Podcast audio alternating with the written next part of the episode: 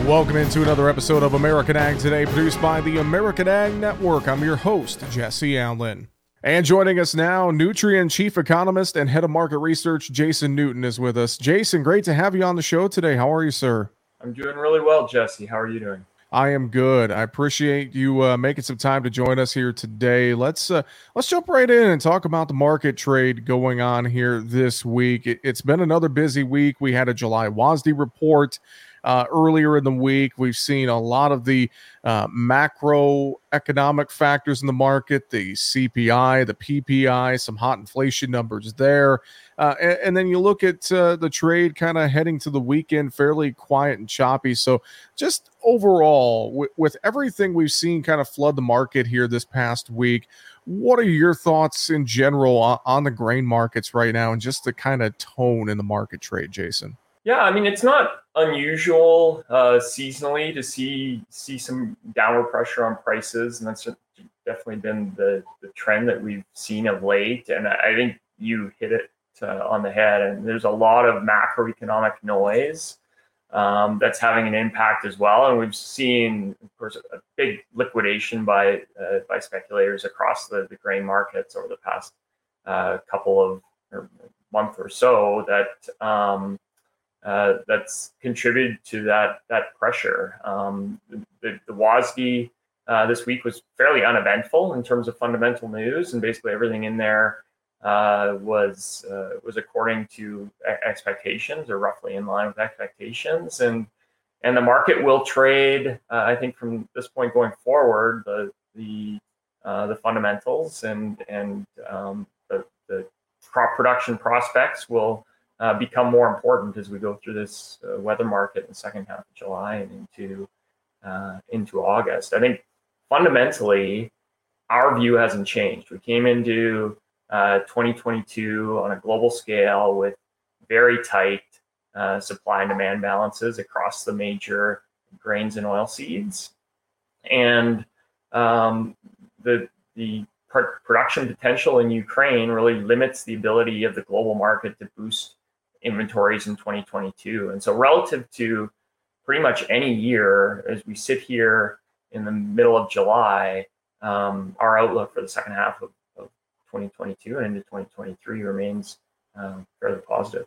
Weather, of course, is going to be a big story, and this is typically when we trade a weather market. You know, we're seeing this this high pressure ridge kind of set up over much of the western corn belt, and and one has to wonder. You know, we're getting this during this key corn pollination time. If this lasts through July into August, uh, you know, one has to wonder what that would do for our our markets moving forward, and you know, maybe some of this premium we've lost with the spec funds getting out you know, can we put it back in realistically? And I think that's what maybe a lot of traders are kind of weighing back and forth right now, Jason. Yeah, absolutely. And I, think in the weather market, you, you, mentioned it's choppy. Um, see volatility driven by um, uh, swings in the forecast, but we're going to see over the next couple of weeks how that dryness uh, develops and, and spotty rains and, and, and precipitation events will uh, of course, have an impact. But the, the temperatures are, are something that we're watching uh, closely, and I, I think, um, especially in, in, some of the, the southern corn belt and, and, southern areas, we've seen high temperatures already over the past uh, week or two, and um, we know that that uh, periods of high high temperatures during pollination, uh, at the very least, limit yield potential, and and so uh, I think that that would be critical to watch over the coming weeks. Jason, I should ask as well as you hear from farmers uh, and talk to farmers and ranchers across the country. I know supply chain issues have been a big deal, and you know issues with input costs rising, et cetera, mm-hmm. and the inflation story that we're seeing. You know, record inflation, nine point one percent, uh, forty one year high here this week.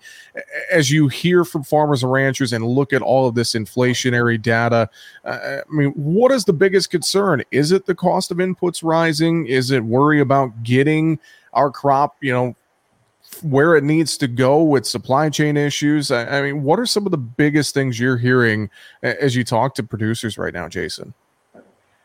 Yeah, well, I think the number one, uh, the most important factor for uh, grower profitability is crop prices, and so the um, the decline that we've seen in uh, across the futures markets. Well, prices are still fairly strong historically, but that um, that that decline has a big uh, impact on prospective uh, grower margins. Uh, and then the next piece on the, the supply chain inflation. I mean, from from labor to fuel um, to various crop inputs, everything is uh, is increasing uh, in, in, terms of costs, and so that's a concern. Um, certainly, from a, a fertilizer uh, perspective, uh, we've seen nitrogen prices um, decline from from the high levels, and uh, and so that's that's I mean it's a high risk market. It's highly volatile uh, historically, and um, uh, of course, Nutrien's a big nitrogen producer as well. And we we uh, as we look at the second half of the year, uh, there's a number of, factors from a macro perspective that are supportive there. Um, and uh, and then phosphate and potash prices as well remain uh, relatively firm, and so those those those input costs continue to be higher. I think from a, a supply chain perspective, some of the issues have been um, uh, reduced over time as we look at some. There's definitely still some tightness among certain uh, active ingredients from a crop protection perspective, uh, but there has been some improvement in, in some products, which is is good. As I think growers' main concern is being able to um, ensure that they had the, the access to the uh, supplies of the products they need. I think some of those uh, issues uh, didn't end up as as um, as bad as, as what maybe some of the initial expectations were, which is, is positive. Well, Jason, before we run out of time, fantastic stuff. Any other final thoughts you want to share? Anything you want to reiterate to producers uh, listening in? Just uh, what you're seeing in the market trade right now. Well, I think the the, the biggest thing across uh, whether we're talking about crop prices or or uh, input costs, uh, it, it, continues to be a really volatile and and uh, and high risk environment. And so I think keeping up to, to speed with with uh, what's happening globally uh, in terms of some of those, those global factors we talked about um, as well as as weather, which is it's, it's difficult to predict. But the, the, the, weather market is in full effect in, in North America, and that will continue in the coming weeks. Well, with that, Nutrien chief economist and head of market research, Jason Newton, we appreciate the time. Thanks for joining us today, and we'll hope to talk to you again real soon. Okay, thanks, Jesse. And that's going to do it for this episode of American Ag Today, produced by the American Ag Network. I'm your host, Jesse Allen, wishing you and yours a great rest of your day.